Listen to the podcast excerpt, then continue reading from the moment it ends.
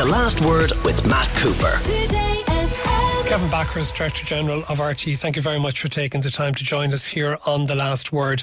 Kevin, in fairness to you, you haven't in any sense over recent months tried to evade R T É's responsibility for the problems that it finds itself in.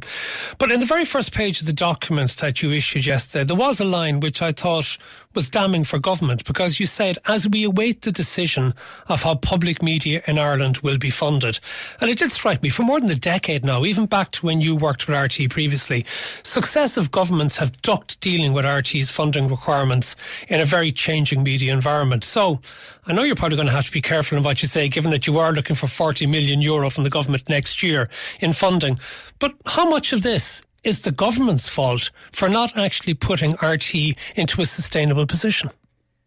Look, I think the financial position of R T É, um, you know, it's been there's been a catalyst to driving us to the point we're at at the moment, which obviously the the appalling events of earlier in the summer. But it's been a long time coming, and as you right, rightly say, when I was here last time, R T É was already in a difficult financial position. Now, that was understandable at that time. That was twenty twelve, not long after the crash here, and I don't think R T É really could go looking for increased funding at that point. But, you know, the, the situation R T É is in now, with the same remit, with no increase in the licence fee for fifteen years, with inflation the way it's been and so on, um, you know, I think we've reached a point now that I think everyone realises this has to be dealt with now once and for all. And I very much welcome the public commitments of the Minister and the Taoiseach that they are intent on dealing with it as well. But how confident, they make a commitment, they mm. say that, but how quickly is it going to happen? I mean, is twenty twenty-five quickly enough, given that you have been making, and your predecessors made, these calls for years? Yes, uh, look, I think that the timetable they've outlined, if they can deliver to that timetable, that would be good for us. Um, uh, you know, they've committed to looking at it early in the new year, once the two government reports are published and, and are dealt with. Um, of course, there's a sense of urgency. We have the funding now, which I also welcome, for twenty twenty-four, so that we have enough cash to get us through. So it's bought you time. It's bought us time. It's bought us twelve months. And we would have run out of cash without that in the spring of twenty twenty-four. So the interim funding from the government is extremely welcome. It's bought us the time to get to twenty twenty-five. And, you know, I'm very hopeful. They say they'll deliver it in that timescale. That's their intention. Yeah, but how can you plan for mm. a future R T É if you don't know what the funding model is going to be in the future? It is challenging, and I think, as, as I said when we published the strategy framework yesterday, that this the strategy is very ambitious for R T É, and it's ambitious for what we can deliver to our audiences, but it is only deliverable if we have pu- public funding uh, reforms in place and new system of public funding from twenty-five. We can't possibly deliver this otherwise. Uh, in fact, we'd have to be looking at, you know, a range of cuts or, or more interim funding, clearly, in twenty twenty-five if that's not delivered. But does that not imply the government needs to give you more certainty more quickly to allow you to come up with a plan for R T É for the future, knowing what your funding from the state will be and knowing what you will be allowed to do in the commercial area? I think it has to be, the government has to carefully consider the funding mechanism. And I know the, the Minister said all options are on the table, and that's a really important part of what they're planning to deliver. The second most important part is we've built this plan on the recommendations of the Future of Media Commission and the level of funding they recommended. So we can only build the plan on those recommendations and on um, the assurances that we've been given publicly by the government that they will resolve funding by twenty twenty-five. And there's no other option at the moment. That's that's what we need to look at. That's where we need to show ambition. And uh, yes, we're in the hands of the Oireachtas and of the government to delivering this for, for for us and for Irish audiences. You said yesterday that already this year about five million euro is it has been cut out of costs. Yes. And how much damage do you think, if any, has been done to R T É's output by reducing those costs? Uh, there's definitely been some damage done to the output. Um, some of that's been uh, uh, some of that cost has been taken out in terms of uh, freezing recruitment, so we don't have some specialist correspondence in place we'd like to have.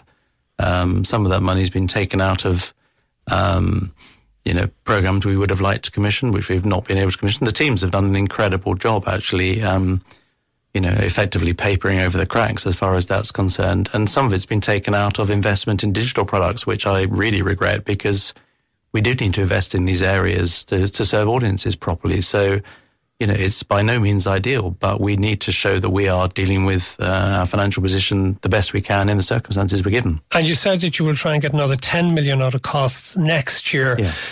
But does that suggest then that there are plenty of people working in R T who are able to cover, if you show flexibility, mm. that you'll be able to maintain most of the output, even if you spend less money? I don't think it does show that. The, the, the ten million proposed cuts for next year um, will have an impact on content we would like to have been producing. Um, we need to talk to the individual programme teams about exactly what that content is, and then we'll obviously um, announce it publicly.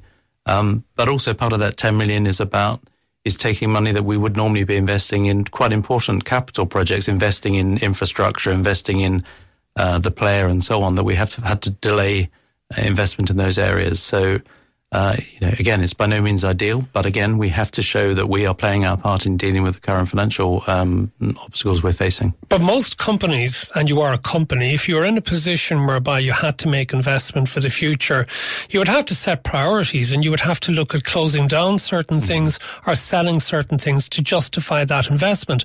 Has enough ambition been actually shown in getting rid of things? Because what you announced yesterday, sort of digital channels or R T plus one, mm-hmm. I mean, how much money are you going to save by those measures? Those are not enormous cost-saving measures. That, that isn't the point of closing those channels. We want to use those people and, and that money to reinvest in content that's available to audiences, particularly young audiences in the case of the digital radio stations, uh, where they're looking for content. So namely on demand, you know, on our new audio app when we have that, and creating podcasts and so on. And so we want to move resource around. So that those particulars, they will save us a bit of money, but those are not cost, those are not essentially savings driven. They're about reprioritizing some resources in the organisation. But then if you are looking to the future, and if you are going to be putting more money into things like the R T player, which regarded as essential, do you need to consider do you need to consider things like selling or closing, for example, two F M, mm. given that that costs money to run that you might be able to use better elsewhere? Mm. So, we, I mean, two F M is always is is always questioned. I mean, the thing I would say about two F M is, firstly, in terms of as a public service broadcast, it's one of our most successful services in reaching young audiences, um, and those are audiences that are very hard for um, for, for um, public service broadcasters to reach, and for other um, traditional media to reach as well. So, it's very important in that way. They've got some fantastic creative people on the team, and actually, in real terms, we look quite closely at this. Um, you know, the the um, the audience figures are very good in the last set of books here, and uh, two F M, you know, if you move beyond the attributed costs, which is always a question of, you know, what, what costs within the organisation you put on two F M, if you take those out, um, two F M essentially breaks even. But I suppose people wonder about what genuine public service does it actually create, or does it actually serve, mm. given that it is served by other competitors? And the same might be asked of a lot of your television programming as well, is how much of it is actually done because there's a genuine public service in it, or how much of it is broadcast because basically you're using it to make money? Yeah, so I think this comes down to your essential view of what is public service, and I think that was really clearly defined, first of all, in the Broadcasting Act and the remit of R T E, and secondly, re- reasserted in the excellent work of the Future of Media Commission, which is Uh, and the first thing both of those mention is entertainment, actually, funnily enough. It's not news and current affairs, which you'd think, or Irish language or arts and culture. And my view about public service broadcasting and public service media is you need to be relevant. You need to offer something for everyone. And a really important part of what we do actually is entertainment um, uh, and engaging all audiences. And two F M plays a really important role in, in both those areas, and also in developing new talent too. Let me ask you about the job losses that there are going to be. It has been suggested three hundred eighty to four hundred. Now, it's not all going to be redundancies, is it? It's going to be, in about one hundred fifty cases, retirements. Mm-hmm. Okay, so it's actually only about two hundred fifty redundancies you're looking for, isn't it? Well, not precisely. Uh, what I said was we have around one hundred fifty people retiring in the next few years. So clearly some of those people have to be replaced because they're, you know, they're in roles that we can't just shut down. Um So that we're not necessarily going to save one hundred fifty, but there is some savings there. Um, and the other thing is, you know, we've said we'll make a, a net saving of four hundred posts, but there are posts we also need to invest in, such as in digital and technology and new skills. So, you know, overall our ambition is that we will save, um, there will, will be four hundred posts smaller than we are now. But so that means there could actually be more than four hundred people who are already in R T who may go, because you may need to bring in people with specific skills. Yeah, we need to manage that. Yes, that's right. We we need to manage that carefully. I mean, four hundred is, look, we, we, we looked at, when we were doing the plan, it was between three eighty and four hundred um, posts, so um, that we thought we needed to be smaller by. So we've said four hundred net really clearly. Uh, and as I say, the retirements will help contribute to that. And as I made clear to staff and also to the unions yesterday, we have no intention, I personally have no intention of compulsory redundancies. These will be, um, you know, voluntary redundancies. So we, you know, that is, and they'll be achieved over a number of years. So but the organisation will be, you know, significantly smaller at the end of that period. How can you avoid compulsory redundancies? I know it's very tough to talk about people mm. losing their jobs in this way, but that happens in other media organisations. Mm. It happens in all sorts of businesses. When they are facing potential extinction, they actually have to be quite ruthless in deciding mm. who it is they want to keep and who it is they want to let go. Mm. How can you actually get to those numbers in a situation where previously every time there's been a voluntary redundancy programme, you haven't met your targets? Yeah, I mean, to, to pick up the, the last point, the last voluntary redundancy programme we had, we let around thirty people go. We had around two hundred applicants, and the only reason we only let thirty people go was that was all we could afford at that stage. So there is, there are more people who want to avail themselves of that in the organisation than we managed to let go. Uh, in terms of your question about compulsory redundancies, um, you know, R T E is in a unique position, uh, partly because of our funding, because we are also a semi-state and we are also a you know, a very um, unionised organisation as well. And um, I don't think the right way to achieve this, and I don't think, I think R T E needs to behave in a particular way as well towards its staff. We have a responsibility to the people there. We're not a purely commercial organisation, and we need to behave in a different way.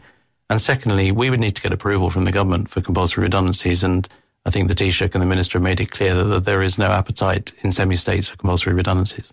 Okay, so that really differentiates you from a normal commercial body, but does that necessarily mean it's for the best of the organisation and allows you to reform in the way that you should?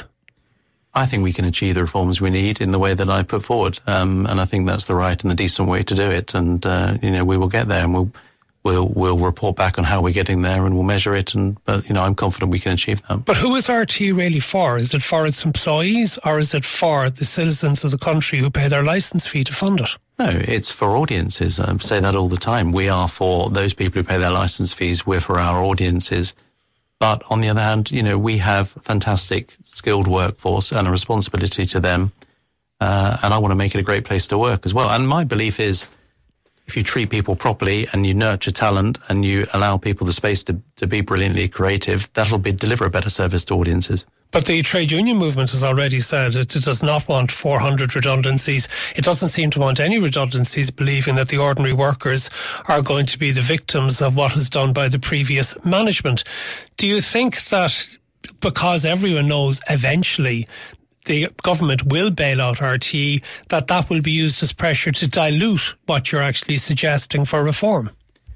I'm not sure it would be used as pressure or not. And yes, I, I heard that from one or two uh, union members. But um, look, I think the unions are, are very realistic. We had very good talks with them yesterday, constructive talks. Um, I gave them the reassurances that I've given publicly about the way we're going to handle this. And I think they recognise, they know what the media industry is going through in Ireland and generally at the moment, um, traditional media.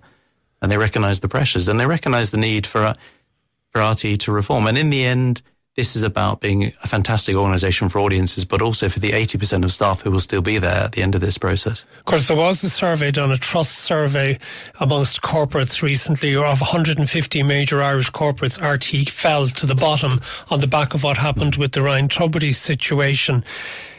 You mentioned yesterday that ninety percent of the population engage with R T E in some way in the course of the week, be it television, radio or whatever.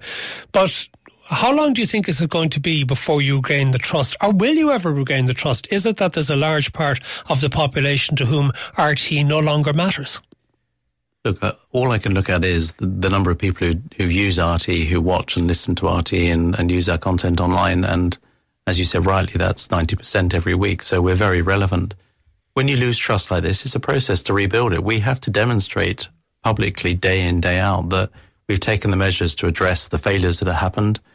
Um, and, you know, I'm confident in the end we will, we will rebuild trust with audiences. And we also have to demonstrate on air day in, day out, the quality of our content and the reliability of our news and current affairs and some of the core things we offer audiences. And I've seen other organizations that lose trust. You lose trust quickly. It takes, a, it takes much longer to rebuild it, but you can rebuild it. And, and actually we measure our quite regularly the trust levels in our audience so that we can keep an eye on it. And, Um, we have, it has started to rebuild. It has, it did fall significantly after the events of the summer, but trust levels are rising. There's actually one other one I want to, and it goes back to the government funding of media, because there might be those in the private sector who would say they do public service broadcasting as well. And I know particularly in the newspaper industry that many are angry that you have a website which effectively has gone into competition mm. with their efforts to move from newsprint over to digital. If the government was to set up a new mechanism of collecting money, would you be happy to see some of that shared with private sector media for what they do in public service? I think it's an extremely good idea, and it was one of the main recommendations on funding by the Future of Media Commission, which was, you know, there's a pot of money, R T E get a certain amount, T G four get a certain amount, and there's a significant pot then for other public service type content. And I'm wholly in favour of trying to support Irish media where we can, and I think we need to look at also our role in what more we can do as an organisation, a publicly funded organisation, to help support other media organisations in Ireland, because that's great for democracy. Kevin Bakhurst, Director General of R T É, thank you for joining us. The Last Word with Matt Cooper, weekdays from four thirty. Today F M.